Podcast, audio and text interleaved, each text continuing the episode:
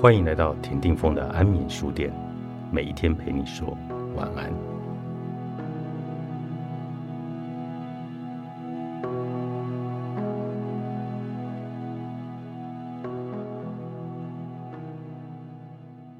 在我自己的亲密关系中，有一个看起来很小的议题——洗碗，却在夫妻间延续了多年的争执。从结婚之后不久。洗碗这件事就常常成为我们之间争执的议题。太太每次煮完饭，两人吃完后，她会期望我能够去洗碗。家事分工是很合理的理由。我不习惯，也不喜欢洗碗，但在她的要求及理性的说服下，我勉为其难的洗了。当然，这样的情况并不持久。很快的，我又会变成能不洗就不洗的状态。他有时就算了，餐后自己去善后。然而几次之后，加上工作疲惫，就容易累积了不满。他受不了了，就会发飙。我也不高兴的回嘴或是沉默。等风暴结束后，我又开始心不甘情不愿的洗碗了。来来回回的循环了很多次，多年来始终没有解决。后来。我们两个人去参加了玛利亚的亲密关系工作坊。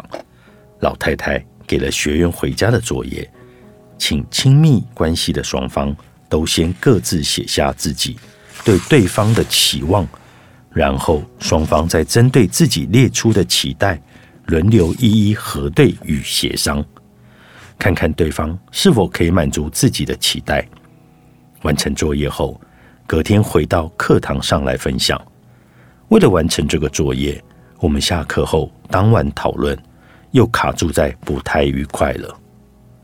隔天因为作业没有完成，在上课前特别跑到教室附近的公园继续做这个作业。我太太列出对我的其中一个期待，就是每次煮完饭后由对方负责洗碗。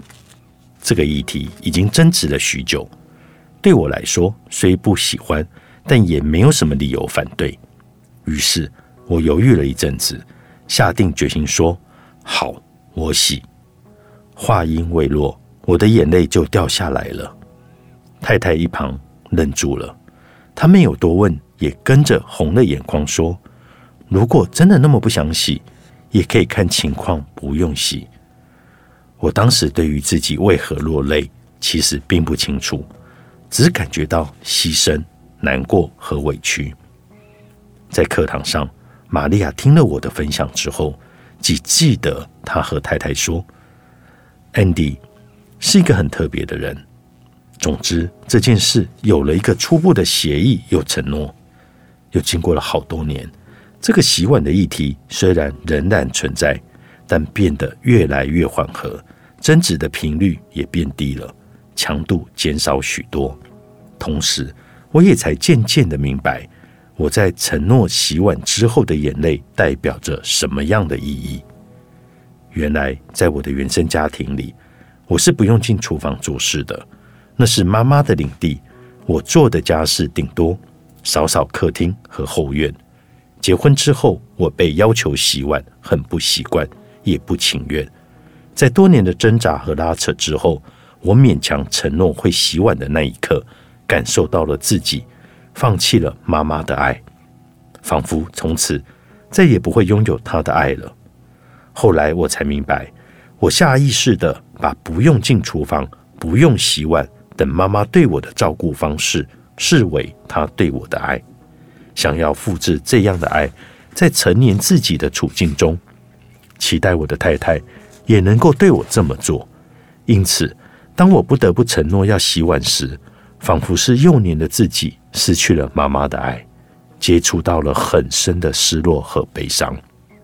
当我越加明白这一点，我才能够跟幼年的自己说：“我的太太不是你的妈妈，我也不是幼年的你了。我成年了，可以照顾幼年自己的情感，好好的关照和陪伴那样的失落和哀伤。同时，对成年的我而言。”洗碗也更新了它的意义，它代表着我对太太的体贴和爱，也是让自己拥有更舒适环境的一份意愿与奉献。洗完之后也会带来一点点小小的成就感。这个故事的另一面是，我太太为何坚持要我洗碗呢？根据她的描述，在她的原生家庭里，爸爸妈妈同样都在上班，下班之后，妈妈操持家务煮饭，爸爸则是负责拖地洗碗。这样的对话让我更加的明白，他也是在重视原生家庭的某一种想象和情感。分摊家务代表着公平和体谅，也代表着家的温暖的气氛。洗碗的议题似乎是一件小事，但却深入到了亲密关系双方的原生家庭经验，也涉及到了双方内心的渴望。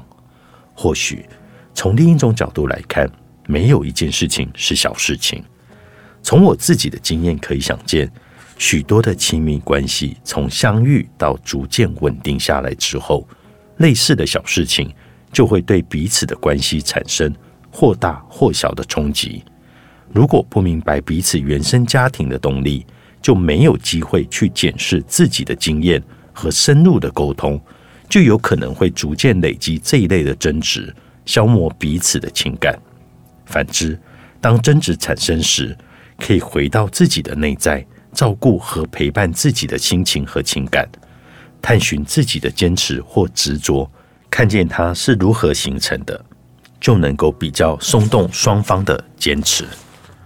萨提尔自我疗愈之路，作者张天安，采石文化出版。